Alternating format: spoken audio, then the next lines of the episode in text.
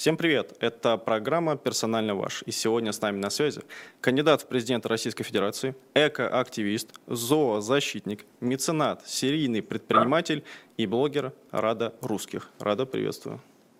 Очень приятно. В качестве, в качестве ведущего сегодня я, Павел Дубравский, политтехнолог, основатель Дубравский консалтинг. Рада, я посмотрел, наверное, большинство интервью, которые с вами вышли, и честно скажу, что вы очень яркая девушка с точки зрения именно политологии, с точки зрения этой избирательной кампании. Но почему-то большинство интервью спрашивало вас не столько про избирательную кампанию, сколько про ваш бизнес и вот вопросы магии, потому что, мне кажется, это то, что волнует избирателей, которые впервые с вами сталкиваются. Я же хочу больше акцент сделать именно на политической составляющей, но эти вопросы мы тоже обязательно обсудим, с вашего позволения. Давайте начнем.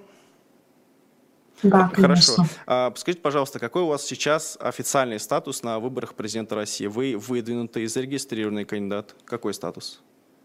Я сейчас на втором этапе. Идет сбор подписей, и он еще не закрыт. То есть пока что я кандидат, но останусь ли я кандидатом первого февраля, никто не знает. Ага, то есть вы кандидат в кандидаты, получается, сейчас?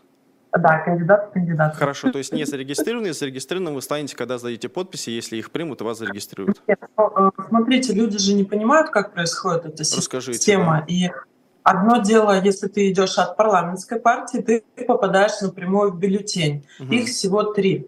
А второе, что ты состоишь в какой-то партии, которая тебя выдвигает, в таком случае тебе нужно пройти э, предварительные этапы. То есть тебя должна выдвинуть партия, угу. и после этого у тебя есть один месяц, чтобы собрать сто тысяч голосов в свою пользу. После этого их принимают на рассмотрение. То есть все кандидаты от партий тоже не факт, что пройдут бюллетень. Угу. И есть третья группа наших — это самовыдвиженцы.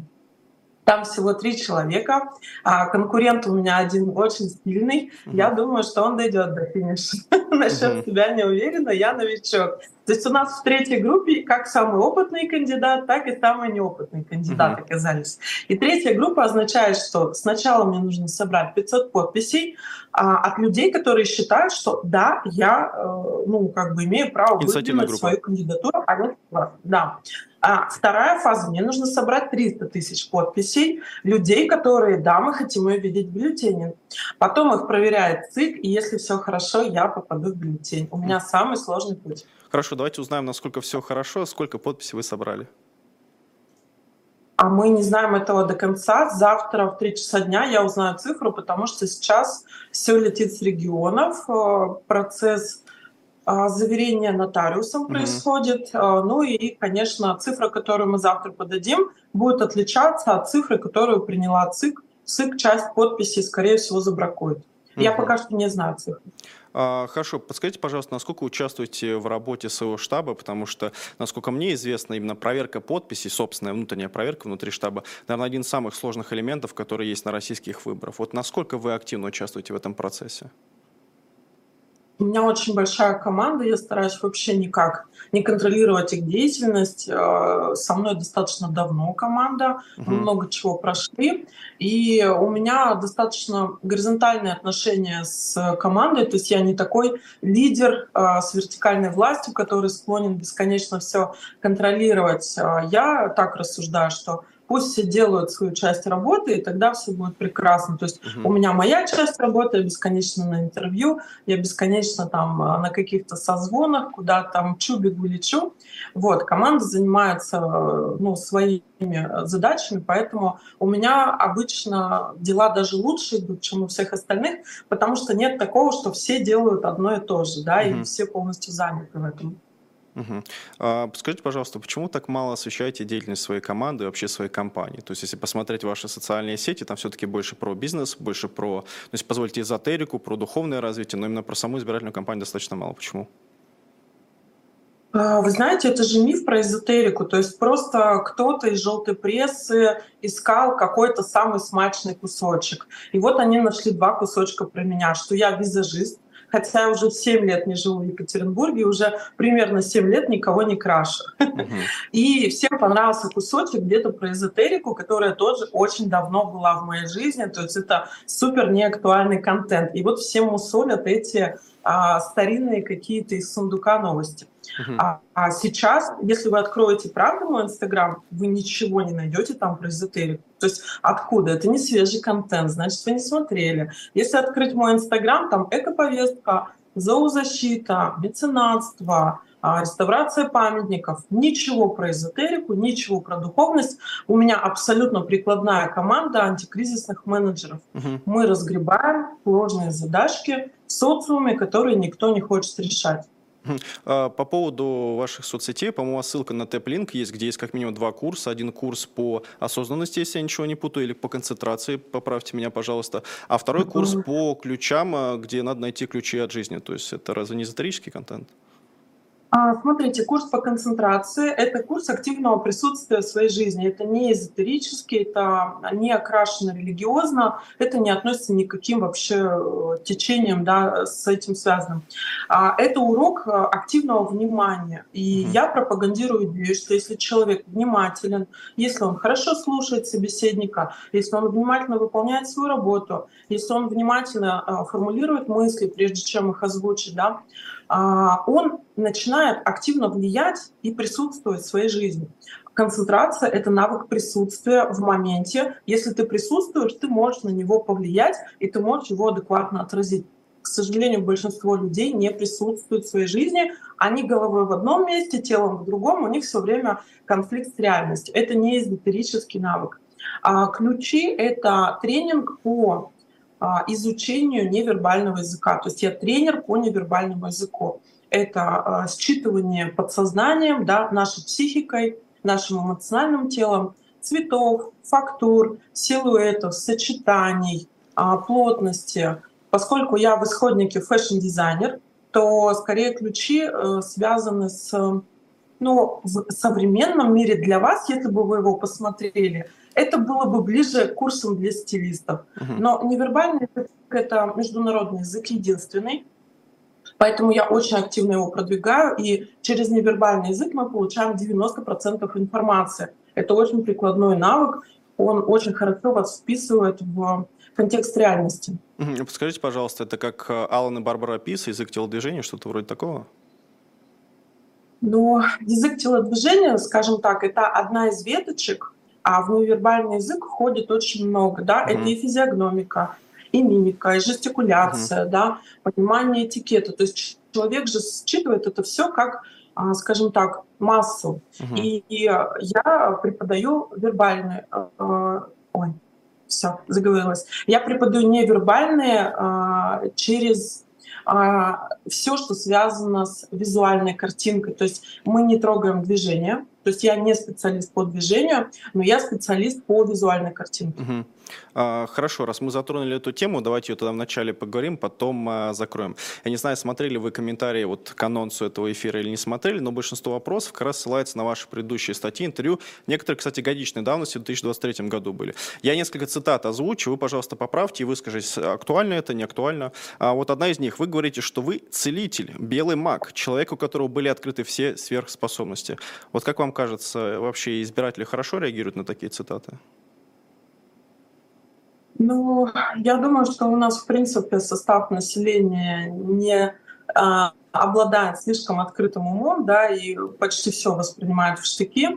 А, в принципе, я думаю, что люди сейчас скорее потребляют контент, чтобы кого-то критиковать и как-то выплескивать свое негодование mm-hmm. и свою боль. А, я столкнулась с тем, что сейчас вообще в СМИ невозможно напечатать позитивный контент. Просто невозможно. То есть, когда я хочу хорошую, развернутую, объемную статью, материал напечатать, или тебе отказывают, или это совершенно не индексируется. Поэтому, конечно, народ растаскивает то, что их триггерит, там, где они могут, скажем так, эмоционально как-то сделать слив, угу. и им становится проще. Понимаю, но это же ваша цитата, да? Ну, у меня есть удостоверение, оно во многих интервью засвечено, то есть у меня есть официальное образование целителя. Да, да? Что, что это такое? Да, можете и раскрыть? Там стоит штамп, что я имею право работать на территории, открывать целительские центры на территории РФ. Ну, это как а, спа-центр, по... извините, что перебиваю, это вот как спа-центр, либо это работа с душой, либо душа, тело, психология. То есть можете просто раскрыть подробнее, что это? Это биорезонанс. Это так называемая работа с волнами, с волнами организма. Угу. Я специалист по диагностике волновой, и я специалист по регенерации тела с помощью волновой медицины. Но в народе это называют целитель, потому что люди не знают, что существуют технологии, существует биорезонанс, они называют это целитель или белый маг. То есть у них все целители белые маги. Понял. То есть в принципе подск... технология обширная. Подскажите, пожалуйста, это вот как когда спортсмены восстанавливаются, то есть им такую штучку прикладывают к спине, допустим, или к травмированной ноге, и вы вот специалист, который работает с техникой, тем самым восстанавливает человека через просто волны, которые бьют там по клеткам кожи, там ткани и так далее. Или это что-то другое все-таки? Смотрите, оборудование, которое работает со спортсменами, направлено только на, скажем так, кинезиологию. Оно э, расслабляет там, мышцы, сухожилия, какие-то mm-hmm. ткани. Это механическое воздействие. Я работаю тоньше, то есть я работаю с оборудованием, которое все спектры волн в вашем организме может измерить. То есть мы можем посмотреть ваши тонкие тела, мы можем посмотреть все уровни ваших плотных тел. Mm-hmm. То есть у нас просто шире а, методики, шире возможности. А, со спортсменами очень узкопрофильное оборудование работает. Но если расширить идею, а, с которой работают а, да, кинезиологи, да, это оно, только икс сто в массе, объеме и возможности. Хорошо, если позволите еще одну цитату, и, наверное, подойдем уже больше к выборам и больше таким политическим вопросам, потому что я был обязан задать вопросы про магию. Это, наверное, то, что волновало всех номер один, тема, которая была и по СМИ, и по комментариям нашей аудитории. А наша аудитория — это высокоинтеллектуальная аудитория, которой важна ваша программа и ваши ценности. Еще одна цитата. Вы заявляли, что представляете род драконов и связанные с магией. Вот тоже можете, пожалуйста, это объяснить? Вы в рамках архитектуры тогда это упоминали. Я помню все свои прошлые жизни. Что это значит? И я помню, я помню изначально, кто я, откуда, что я тут делаю, что здесь происходит и вообще как это все образовалось. Угу. А люди это все схлапывают, конечно, до понятных себе смыслов. А я вам так скажу, что все, что вы видите в фантастике, все, что вы читаете в мифологии, а все, что вы можете найти про какие-то древние цивилизации, фантастических существ, богов, полубогов, стопроцентная правда. Это все не просто мифы, это история, это так называемый эпос. Угу. А я просто обладаю памятью больше, чем у обычного человека. Круто. И для меня эти высказывания не являются чем-то сверхъестественным. То есть я очень хорошо, скажем так, обладаю материалом, mm-hmm. и меня в этом ничего не смущает, что, а, ну да, я помню, кем я была до того, как я появилась в этом теле. Mm-hmm. Людей это дико пугает, потому что вот они до сих пор верят в то, что а, мужик на облачке это все создал, и давайте ему хором поклоняться. Ну, в массе, да, если утрировать. Mm-hmm. Но на самом деле вполне очевидно, что если Илон Маск сейчас собирается улетать на соседнюю Землю и строить ракету, то плюс-минус так же мы здесь и оказались. А точно мир не наплодили Адам и Ева. Угу, хорошо. Ну, Адам и Ева — это больше христианское понимание того, как вообще мы появились на свет. Плюс, опять же, Библия — это больше, ну, для кого-то в какой-то степени больше метафизический концепт. концепт. А, просто видите, в чем вот вопрос аудитории, мне кажется, ключевой. А можете ли вы это как-то доказать, или это только такой вну- опыт внутри себя, который вы не можете экстраполировать? Ну, то Я есть думаю, вот род драконов, можно ли это? Здесь нужно посмотреть на результаты. То есть всегда смотрите на результаты. Если я выдаю результат, да, значит, можно прислушаться. Например, полтора года назад первый раз я сказала, что я хочу на выборы президентские, что меня вообще интересует политическая карьера. Все смеялись. Первые полгода моя команда, кстати, тоже думали, что я шучу. Угу. Через полгода все начали понимать, что я не шучу. Вот, я абсолютно спокойно продолжала говорить, что я собираюсь это сделать. Uh-huh. А люди из э, грани фантастики перевели эту идею во что-то ну, экспериментальное. Через полгода все поняли, что это не эксперимент, это серьезно. И нужно на все смотреть по результату. То есть если сначала вы говорите что-то, что кажется всем фантастикой, а потом вы это в реальности делаете, вот тогда уже можно делать выводы. Пока нет никаких результатов, смысл делать выводы. Да, все должно быть как-то измеримо, мы с вами в плотном мире. Uh-huh. Если те безумные идеи, которые, я говорю вслух, когда-либо будут реализованы, это будет подходящий момент, чтобы оценить степень моего безумия или прикладной характер моих знаний. Ну, то есть, получается, каждый из нас в какой-то степени безумен, и если человек доказывает это на деле, то, получается, ему можно верить, верно? Да, но нужно смотреть, насколько много из того, что он говорит, он превращает в реальность. И те, кто за мной давно наблюдают, они знают, что я такой истинный а, уральский персонаж. Пацан сказал, пацан сделал. То есть [S2] Uh-huh. [S1] У меня нет нереализованных идей или проектов, которые я говорила, что сделаю и не сделала. То есть если я что-то сказала, я уже точно понимаю, что это все возможно. И плюс-минус ничего из тех историй, которые я помню, например, о истории человечества [S2] Uh-huh. [S1] Этой планеты, не сказать, что сильно противоречит каким-то другим там мифологическим эпосам или еще каким-то mm-hmm. фрагментам, которые до нас дошли. Просто у меня более общая картина, и я вижу, где есть пробелы в этих историях, а где их нужно сращивать. Потому что некоторые истории, которые вы знаете, mm-hmm. это одно и то же, их нужно срастить. Это были одни и те же ребята, одни и те же команды. Не было никаких там отдельных греческих богов и римских, грубо говоря. Это одни и те же ребята сто процентов. Да. Вот, точно так же, как не было никаких индуистских отдельно богов и славянских. Это были одни и те же ребята. Если вы поднимете историю, она, слава богу, доступна, то а, у славян была богиня Рада, а мужа ее звали Крышень, а отца его звали Вышень. А когда мы идем с вами к индусам, то была богиня Радха, мужа ее звали Кришна, а отца его звали Вишну. Угу. Вот и все, понимаете, никаких противоречий, просто люди так далеко не копают, а в моей памяти это все свежо. Понимаю, да, я просто не специалист по религии, ни в коем случае не сомневаюсь в том, что вы говорите. Я тут скорее про то, что недавно читал вот книгу по славянской мифологии, по-моему, это издательство Ман, Иванов и Фарбер, и там как раз говорил, что по сути большинство богов, которые вот описываются про такой старославянский эпос, они придуманы в девяностые, там в книге, по-моему, «Дары волхов» или что-то такое в девяносто третьем или девяносто четвёртом году придумали. Вот, поэтому если вы, ну, считаете, что у вас такая картина мира, хорошо. Я, наверное, вот еще финальный вопрос хотел бы задать. Я не знаю, слышали вы такую древнюю концепцию или нет. Она немножко шуточная, поэтому, ну, прошу не, не сочтить за обиду или за какую-то атаку. Но вот, например, есть же идея про планету Нибиру, условно. Ну, есть, что мы там в две тысячи двенадцатом году должны были быть уничтожены все. Как вам кажется, вот, ну, такие концепции, это больше какая-то мифология больше? Или это вот, ну, то, что вы тоже воспринимаете как вот одна из концепций, которая существовала, ее можно воспринимать реальной? А, ну, я могу повториться, что практически вся фантастика, которую сейчас снимают, все сериалы, все фильмы, вся мифология, это плюс-минус реальность, просто в разных местах mm-hmm. и в разное время. Потому что все-таки мы не рассматриваем время линейно, многие вещи происходят параллельно. Да? Mm-hmm. И то, что наши фантасты считывают как какое-то будущее, ну, скорее всего, это просто параллельно где-то происходит сейчас. Потому что временные, э, скажем так, объемные, да, вот эти шары, они вращаются параллельно, и это нам кажется, что это какое-то далекое прошлое или это какое-то будущее. Просто сейчас это где-то происходит, и там такой же типичный вторник, как то, что происходит у нас. Покажи кому-нибудь то, что у нас происходит, они тоже будут в ужасе. Для них это тоже стопроцентная фантастика.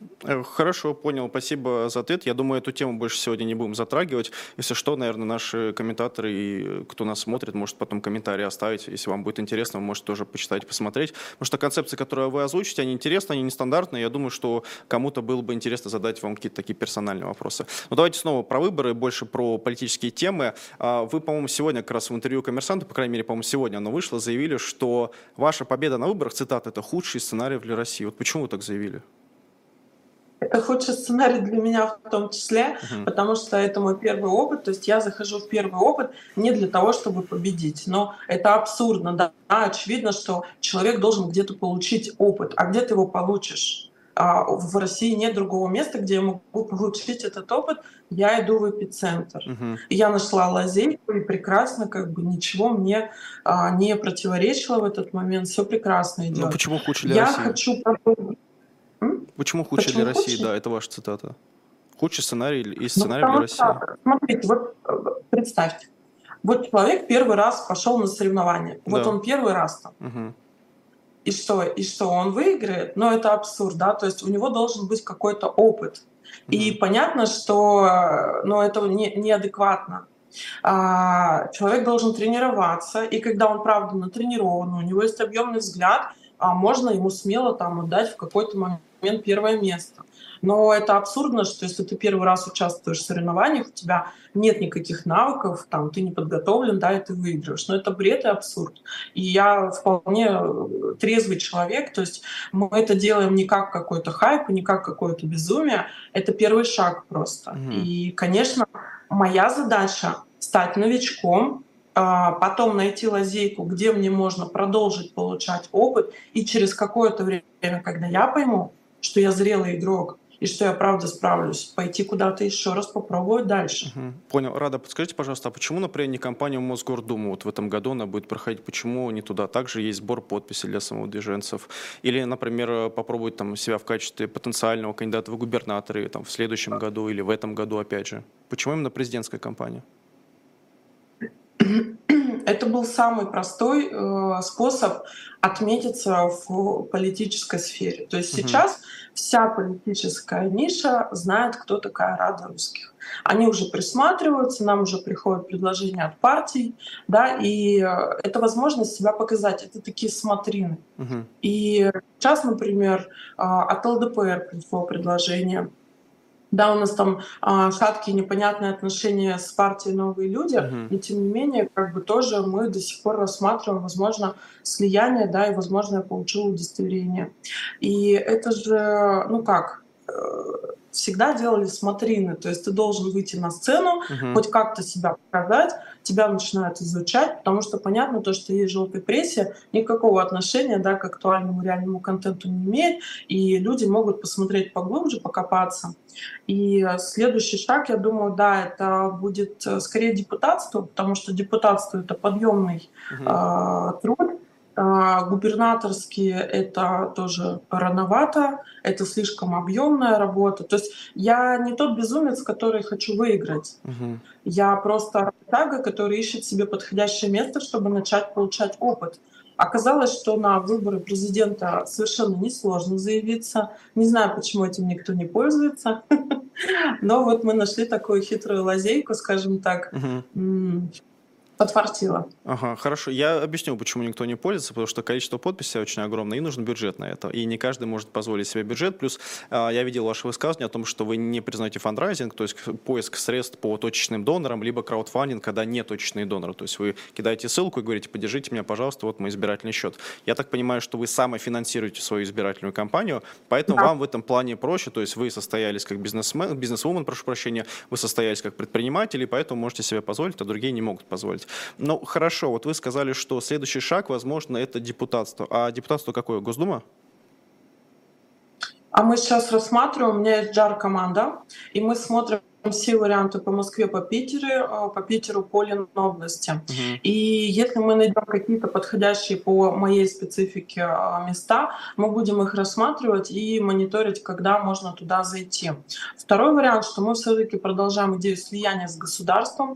Да, то есть все инициативы, которые делает моя команда, мы сейчас делаем независимо. То есть угу. мы двигаемся за собственные средства. У нас очень обширная, скажем так, линейка продуктов по социальной нагрузке. И наша изначальная идея — это, конечно, было какое-то слияние с государством. Может быть, мы просто сделаем фонд и будем как-то сращивать население с госструктурами, будем выступать как посредник. Угу. Может быть, мы все-таки зайдем в какую-нибудь, там, не знаю, рабочую группу в министерство. Но идея эта проста. Я просто хочу продолжать те проекты, которые мы уже делаем много лет. Хочу их масштабировать и произвести какое-то слияние, чтобы нас не чувствовали оппозицией какой-то, потому что мы уже достаточно заметные и большие по своим действиям. Угу. А, вот, Рада, скажу честно, вы мне импонируете, мне кажется, что вы точно не несете никакого зла в политику, но вот все-таки такой вопрос. Не кажется ли вам, что когда человек заявляет о президентских амбициях, то он тем самым как бы посягает буквально на власть, потому что, ну, зачем участвовать в президентской кампании, если не, не выигрывать, то есть это действительно странно. И не кажется ли вам, что у вас тогда большая ответственность сейчас перед аудиторией, которую вы уже пообещали, что будете участвовать в этой избирательной кампании, и уже участвуете? Вот как вы оцените свою ответственность перед избирателем? А, ну, мне кажется, да, мои аналогии недостаточно ясны, но давайте с другой стороны попробуем. Вот, например, представьте стол игроков в покер, и вы новичок, и вы садитесь, Вы же не рассчитываете, что вы сейчас большой куш, да, там все фишечки соберете. Вы садитесь с опытными игроками за один стол, чтобы научиться, чтобы наблюдать, как они себя ведут, что они делают, какие у них стратегии. Вы включаете наблюдательность и впитываете опыт. И в какой-то момент вы будете не новичком. И поверьте, сесть за стол с сильными игроками гораздо интереснее, чем сидеть с первоклашками. Вот и вся аналогия. То есть я не посягаю, как... Я не знаю, откуда в русских такая амплитуда, вот эта бесконечная борьба, конкурирование где-то витает в воздухе. Если ты там соучаствуешь, ты конкурент. Угу. Вот я вижу разницу между, например, оппозицией а, и а, соучастником. Вот я считаю, что я соучастник выборов. Да, нас сейчас одиннадцать человек. Я соучастник этих выборов.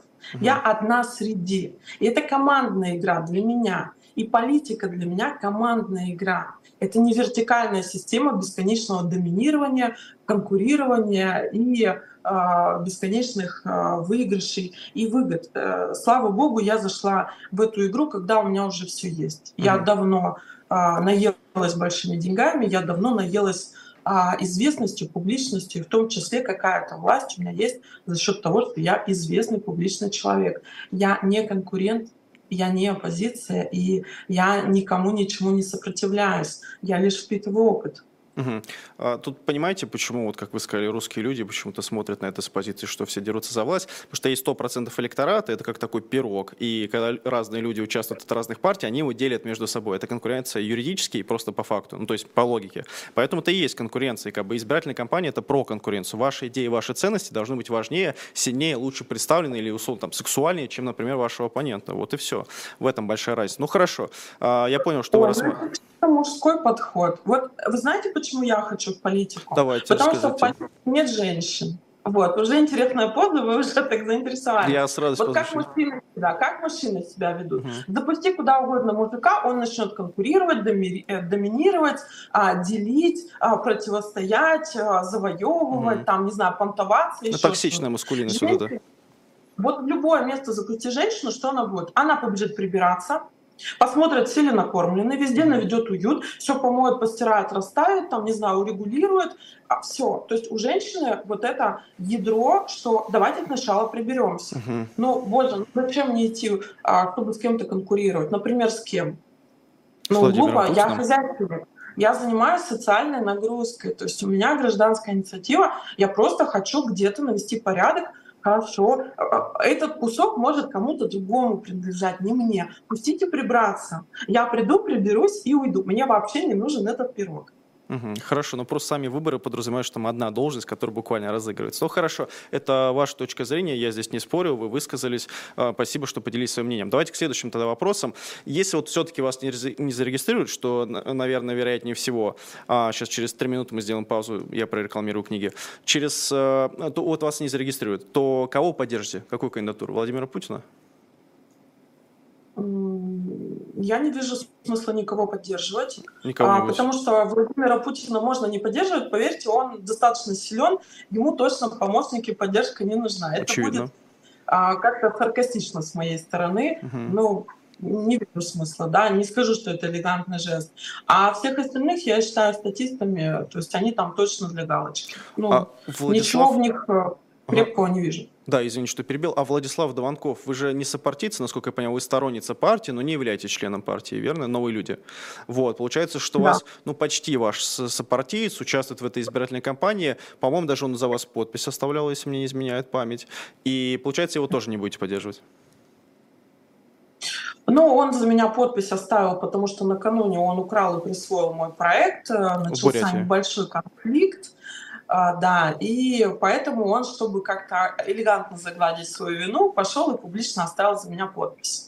Угу, хорошо. Мы сейчас сделаем буквально небольшую паузу. Я должен прорекламировать книги. Это первая книга, называется «эм би эй. Сколково фундамент». Если вкратце, в чем ее особенность заключается? В том, что э, человек прошел эм би эй и вам рассказывает все, за что он заплатил там восемь миллионов рублей. Кратко, несколько страничек прочитаете. Очень красивая, яркая инфографика, классная. Поэтому обязательно заходите на shop точка diletant точка media, повторяю, shop точка diletant точка media, и сможете ознакомиться с этой книгой, купить ее, приобрести и получать настоящие кайфовые знания. И вторая книга, которую мы мы сегодня прорекламируем, это у нас открылся предзаказ на «Спасти княжну Тараканову», том шестой, как раз из той самой известной серии, также на shop точка diletant точка media, заходите, покупайте.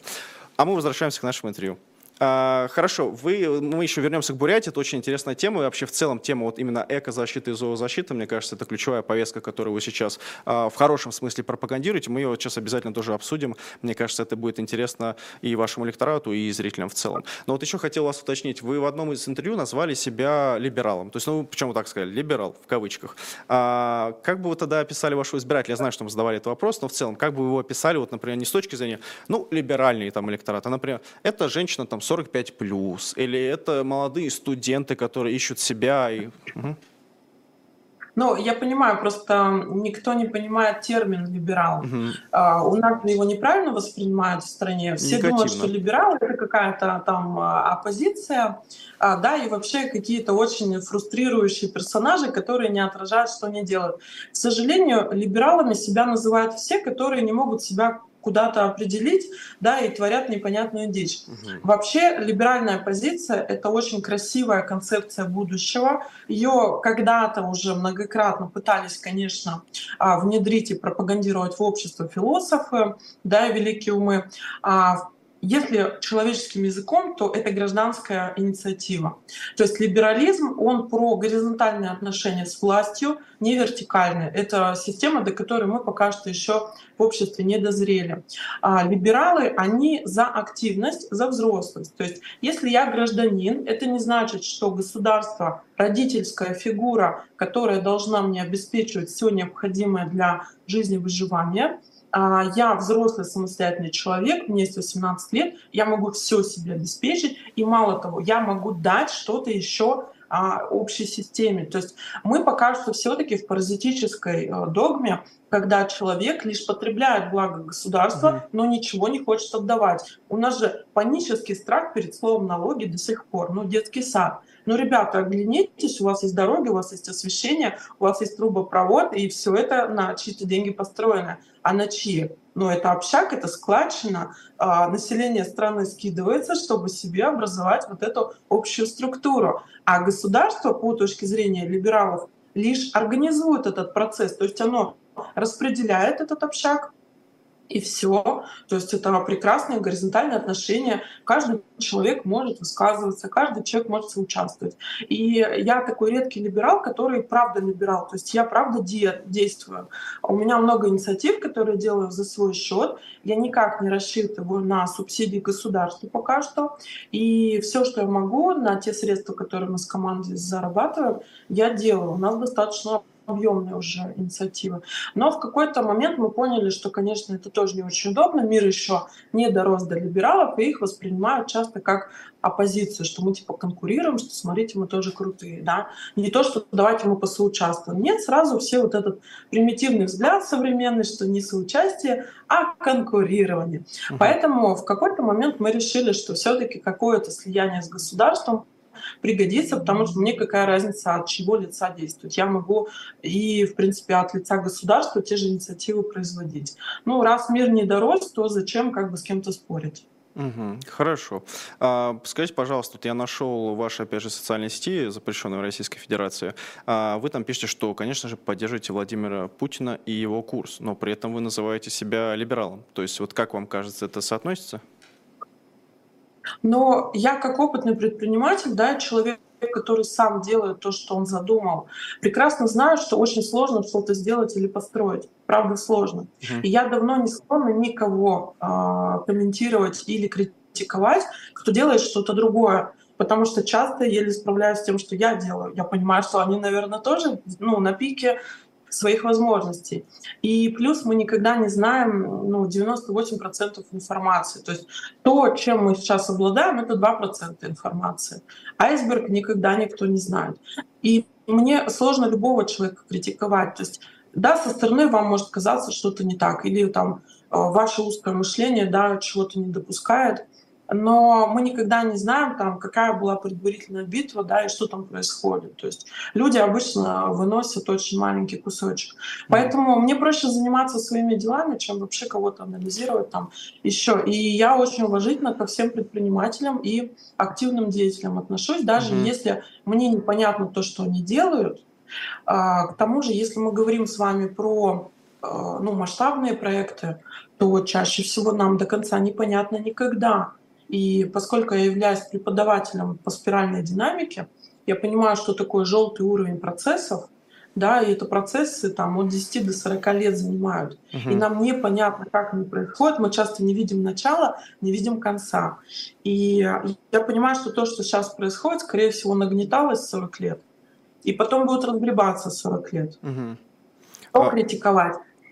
Я, я, я понимаю, я просто к тому, что э, вы немножко не ответили все-таки на мой вопрос. Вы в целом рассуждали про предпринимательство, вы рассуждали про то, что вы не знаете, ну, как бы люди в целом не знают, что происходит во власти. Но вопрос все-таки другой. Вы называете себя либералом, и, скорее всего, сейчас э, либерал по своим политическим взглядам, он, наверное, противостоит, э, ну, или противопоставляется, вернее сказать, э, политике Владимира Путина. Ну, мне так кажется. Возможно, я ошибаюсь, вы меня поправите. И просто получается, что вы называете две концепции, которые немножко противоречат. То есть вы относи, э, относительно уважительно относитесь к Владимиру Путину, понятно, дело, наш президент. Но, с другой стороны, называйте себя либералом, который как бы относится к нему достаточно скептично, иногда позволяет себе критику. Вот не кажется, что есть противоречие? Почему? Такая либеральная позиция вообще не включает в себя критику. Она построена на содействии. Угу. То есть я содействую. Да, вот ребята заняты там своим сектором. Я подхвачу то, что здесь недоделано. Я вижу задачи внутри страны, которые никто не подхватил, не хочет решать, я ими займусь. Угу. То есть я сейчас соучастник, да, я содействую. Где тут конкуренция, где критика, я не вижу. То есть либеральная позиция вообще не подразумевает критики изначально. То есть она подразумевает, что ты в ответе за то, что ты сам делаешь за свой участок. Это горизонтальные отношения, не вертикальные. Что там делает сосед, ну пусть делает как может, но будет не справляться, там можешь сходить ему помочь, если mm-hmm. что. Но либералы, они про то, что давайте все будут сами что-то делать, как бы справятся насколько смогут, получат в этом опыт, научатся делать это лучше, и если что, потом просто пойдут и поменяются опытом. Вот что такое либерал. Хорошо, я все равно считаю, что вы не ответили на этот вопрос, но я предлагаю пойти дальше, вот, пусть, пусть он останется вот таким. Давайте тему СВО обсудим. Я очень аккуратно задам вопрос. Вот вы в одном из интервью относительно намеками дали понять, что, мягко скажем, скептически относитесь к самому этому процессу, но при этом вы пообещали сами поехать в зону СВО. А вот как это сочетается друг с другом? Ну, это политические условия. То есть, если я хочу дальше uh-huh. работать с системой, у них есть свои вводные, да, что uh-huh. для них ну, необходимо, возможно, чтобы я как-то поучаствовала. Но, опять же, мы очень аккуратно по своей теме участвуем, и мы сейчас готовимся поехать по приютам. То есть у нас же такая очень женская инициатива. То есть мы же не едем там на передовую, да, мы хотим поехать, помочь приютам. У нас очень мягкая ниша, она очень добрая. Возможно, мы кого-то сможем вывести, если там mm-hmm. совсем дела плохи. Но мне, по-честному, все равно. То есть, смотрите, я сейчас из Бурятии, да, вывожу. Mm-hmm. То есть я вам так скажу, в Бурятии дела не лучше, чем... Мы обсудим. Чем... Прошу, ну, да. без спойлеров, обсудим. И поэтому мы подумали, что ну, раз мы в Бурятии справились, то мы можем заняться уже и вот этой передовой линией, им mm-hmm. тоже помочь, потому что мы набрались сил опыта. У нас есть какой-то запас прочности, и мы вот хотим в том числе их подразгрузить тоже. Давайте-то вот все-таки начнем с Бурятии как раз.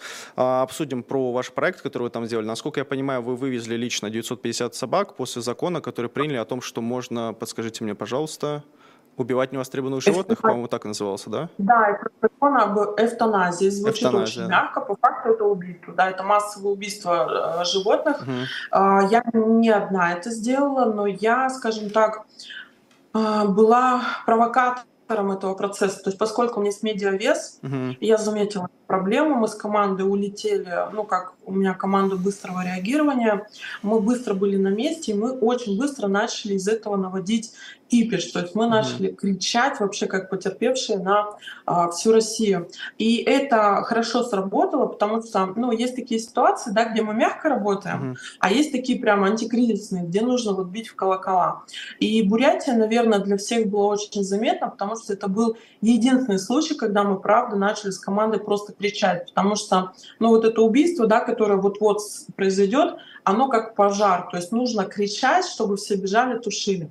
И за счет того, что мы очень громко это сделали, очень быстро большая толпа людей прибежала в помощь, это были волонтеры, я не знаю многих из них, я многих из них не видела, я не видела всех процессов, но а, мы были вот этой э, ракетой в воздух, mm-hmm. да, э, крика помощи, и за счет этого очень быстро мы смогли, ну, наполовину, скажем так, потушить этот пожар. Mm-hmm. За два месяца вывезли девятьсот пятьдесят собак, то есть половину ушли в частные руки, половину ушли в микроприюты, они их раздадут.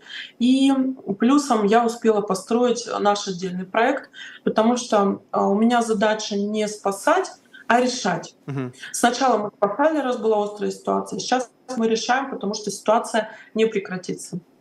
И, ну, то есть моя специфика работы, что я как антикризисная команда выступаю со своими ребятами, мы ищем решения, то есть мы ищем стратегические, объемные решения, которые можно внедрять на долгий срок. Uh-huh. Сейчас мы выстроили три теплых цеха, вот один уже запустили. Мы перевозим из отловов, в которых должны убить этих собак, к себе в, скажем так, перераспределительный э, центр, приводим их в порядок, делаем прививки, там, ну, всячески готовим, потом производим контент, и мы сейчас будем учиться их а, раздавать mm-hmm. достаточно быстро, достаточно объемно за счет того, что мы хорошо разбираемся в пиаре. То есть если в общем брать, да, и людям непонятно, что такое девятьсот пятьдесят собак раздать, а средний, ну, ну, скажем так, большой приют в России раздает в год примерно девяносто-сто собак в год. Мы раздали за два месяца за счет пиара девятьсот пятьдесят. Угу. То есть это супер X. И учитывая, что мы поняли, что в зоозащите по факту самый важный, да, вот этой составляющей не хватает, это навыка пиара, навыка продюсирования и медиавеса, мы подумали, что мы прекрасно можем остаться в этой сфере долго и надолго. И мы сейчас будем учиться это делать без истерики, потому mm-hmm. что это была истерика два месяца назад, всеобщая, да, всероссийская. Сейчас мы хотим это без истерики делать, потому что в истерике долго никто не протянет.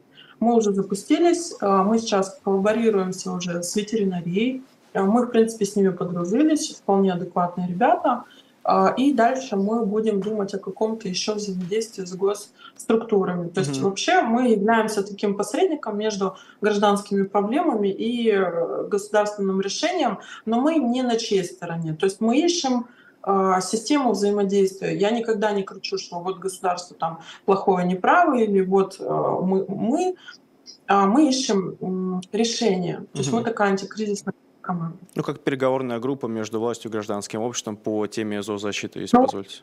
Это не, это не переговорная. То есть антикризисники, они включают в себя объем, да. То есть mm-hmm. мы полностью все делаем. Мы и деньги ищем, у нас и рабочая сила, да, и все мозги там сейчас mm-hmm. задействованы, и все связи. То есть это объемная работа.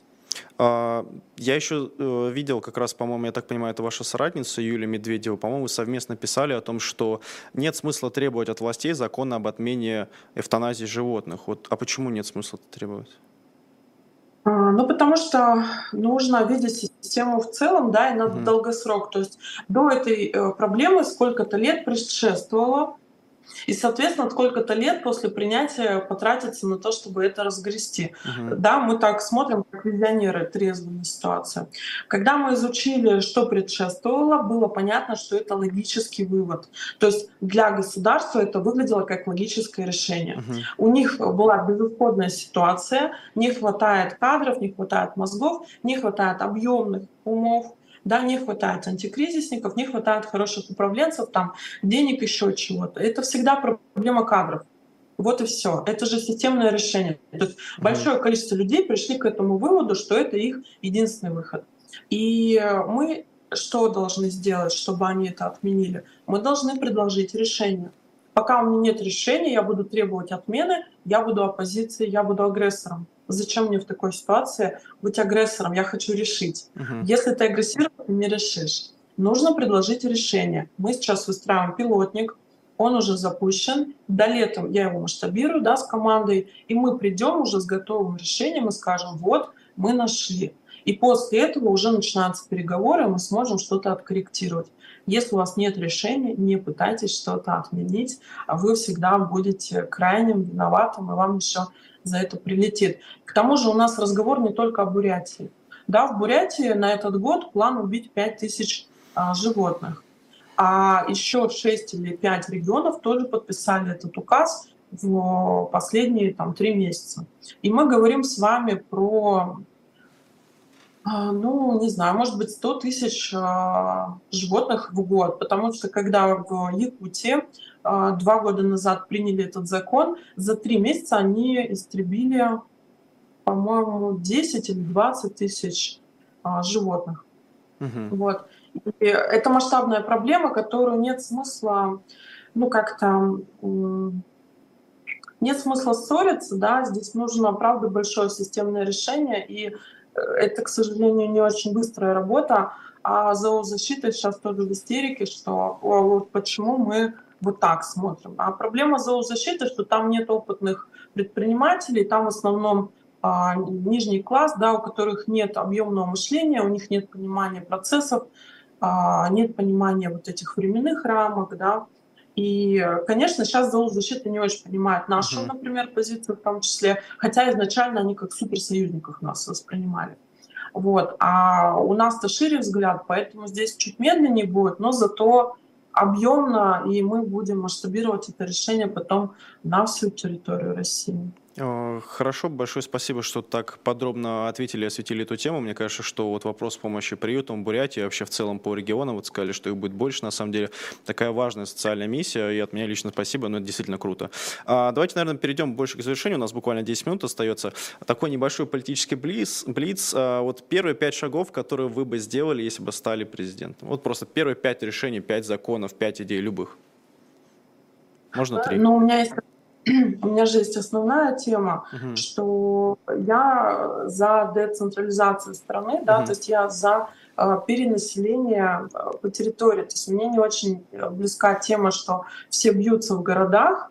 А я вижу, насколько не развиваются небольшие города из-за того, что да, все уезжают в центр. Центр перегружен и морально, и физически, и всячески. Uh-huh. И, конечно же, я хочу заняться всеми этими земельными реформами. Я знаю, что за последние лет сто — сто двадцать очень многие с этой идеей бились, uh-huh. но это классно. То есть вернуть людей в регионы, вернуть людей на земли, раздавать людям земли, вернуть им идею фермерства, привить любовь к этой идее, да, как-то образовывать население. Угу. Это бы решило практически все проблемы. То есть если сейчас народ растащить на всю территорию, у нас бы эко-повестка встала на место, у нас бы а, вода стала чище, у нас бы воздух стал чище. Угу. То есть а, вот эта система, когда мы все бьемся в одном месте, она дает очень сильное напряжение. То есть если... Например, я приезжаю в Москву, там настолько напряженная вот эта накаленная атмосфера, что люди вообще не понимают, что они делают, зачем, куда они бегут. Вернуть их на места, они успокоятся, начнут хотя бы понимать, кто они, что они и что они хотят. Понял, то есть вместо и пяти вот, вот именно пер... ключевая эта земельная реформа, которая вот влияет на большинство сфер, которые вы как президент можете охватить. У нас просто время немножко подходит к концу, поэтому я чуть перебиваю, уж прошу прощения. Да, конечно. И второе, что меня интересует, это все-таки идея рождаемости. И я угу. считаю, что рожать должны взрослые образованные люди. Потому что большинство проблем, которые мы видим на мировом уровне, это проблема ранних родов. То есть, например, если женщина не будет никого рожать до сорока лет, у нас не будет с вами перепроизводства, у нас не будет с вами брошенных матерей, у нас не будет с вами неопытных матерей, поломанной психики детей, да, у нас не будет там половины социальных выплат, которые мы сейчас им даем, потому что ранние роды — это огромный шлейф проблем, в том числе для государства, вот эта социальная нагрузка. Ну и, конечно, качество детей зависит от того, насколько зрелый родитель их рожает. Воспитанием детей в основном женщины занимаются, поэтому я, конечно, женщин призываю не торопиться, пусть они сначала станут на ноги, получат образование, реализуются в профессии, обеспечат себе личное жилье, из которого их никто никогда не выгонит, угу. научатся выстраивать отношения, заведут себе друзей, попутешествуют, а потом рожают своих счастливых детей, которых они, правда, могут спокойно и красиво образовывать. Хорошо, то есть вы не будете вводить налог на там, первого ребенка или что-то такого? Не планируете? Я вообще не склонна давить, я mm-hmm. склонна предлагать какие-то решения скорее. Все эти запреты порождают только напряжение и черный рынок всегда, вот mm-hmm. и все. Хорошо, хорошо, понял. А, скажите, пожалуйста, а есть у вас, например, вот политические фигуры, на которые вы равняетесь или которые вам лично нравятся? Это может быть историческая фигура, может, ваш современник? Мне очень нравится Хакамада, и мне mm. жаль, что она больше не стала участвовать. Я понимаю, что даже если бы она зашла в эти выборы, она бы их тоже не выиграла, потому что она такой, как бы, правда, очень... Вот она была бы точно не статистом. Uh-huh. Вот. Она, правда, красивый политик, у нее очень красивый ум, я ее лично знаю, она очень приятная, она до сих пор супер вообще объемно, супер здраво мыслит, но она нашла свое призвание в том, что она обучает, и, в принципе, наверное, это то же самое. То есть, учитывая, сколько в месяц она обучает людей, насколько она активно летает, работает, я думаю, плюс-минус она то же самое в итоге и сделала, что могла сделать как политик. Угу. Подскажите, пожалуйста, наверное, такой финальный вопрос, а какие у вас в целом политические планы вот после этой избирательной кампании? Может, проекты? Но сейчас моя команда джарщиков смотрит, какие есть подходящие должности, когда на них будут проходить выборы и какие mm-hmm. там условия по входу, да, вот этот объем подписей. Знаете, после того, как нам нужно было собрать триста тысяч подписей, все остальные выборы нам кажутся супер лайт. Uh-huh. А если мы не найдем ничего подходящего, то мы идем по системе фондов. Сейчас я регистрирую фонд «Экологично», это мои uh-huh. эко-инициативы, мы под этой эгидой делаем. И я сейчас думаю сделать второй фонд на реставрацию. Мы хотим сделать, скажем так, такую коллабу с государством по реставрации памятников культурного наследия за счет меценатов, mm. и тоже, ну, такая как бы спаечная деятельность между людьми с излишками денег и государством, которому не до этих памятников. Mm-hmm. Мы взвешиваем, посмотрим, может быть, все сразу, как обычно, сделаем. Mm-hmm. А, скажите, пожалуйста, вот по памятникам это именно Санкт-Петербург или в целом по России? Мы сейчас смотрим, то есть если будет где-то подходящая должность, мы попробуем туда, ну, поучаствовать, да, в каких-то опять-таки конкурентных выборах. А в целом мне все равно, то есть э, жемчужины рассыпаны, uh-huh. э, правда, но основные жемчужины рассыпаны, да, между Москвой и Санкт-Петербургом, учитывая, что между ними сообщение достаточно легкое, там нет сложности добраться, то я рассматриваю весь этот участок. Ленобласть просто усыпана жемчужинами, и было бы прекрасно за них схватиться, потому что, к сожалению, например, если мы говорим про деревянное зодчество, то в течение двадцати лет полная утрата произойдет всех объектов, потому что они рассыпаются и гниют. И вы, соответственно, хотите помогать их сохранять, восстанавливать и реставрировать? Ну, как вы знаете, сейчас я реставрирую за свой счет дачу Ницмахера. Это деревянная готика в Санкт-Петербурге, и у меня уже есть опыт, у меня уже есть команда, я могу масштабировать этот опыт на, ну, скажем так, uh-huh. гораздо больше количество объектов. Если меня до этого допустят, если мы сможем договориться, найдем точки соприкосновения, то все случится. Главное, что опыт уже есть, это не просто там пшик в воздух, что «а я бы хотела». Я это реально уже делаю четыре года, и мы уже с командой хотим в этом плане масштабироваться. И uh-huh. я уверена, что на наше предложение где-то откликнутся, потому что изучив систему власти, я поняла, что там не так уж много хороших рабочих рук и умов. Все хотят спокойно сидеть, перекладывать бумажки, жить, а мы хотим работать. Угу. Хорошо, давайте тогда прощаться. Это была программа «Персонально ваш». Сегодня с нами была кандидат в президенты Российской Федерации, экоактивист, зоозащитник, меценат, серийный предприниматель и блогер Рада Русских. Рада, большое спасибо вам за интервью. Спасибо, что согласились к нам прийти и откровенно поговорить и про ваше прошлое, которое мы сегодня подняли, про политические ценности и про вашу программу. В качестве ведущего сегодня был я, Павел Дубравский, политтехнолог, основатель Дубравский консалтинг. Подписывайтесь на «Живой гость», ставьте лайки. Всем пока-пока. Рада, большое спасибо вам. Благодарю. Спасибо. До свидания.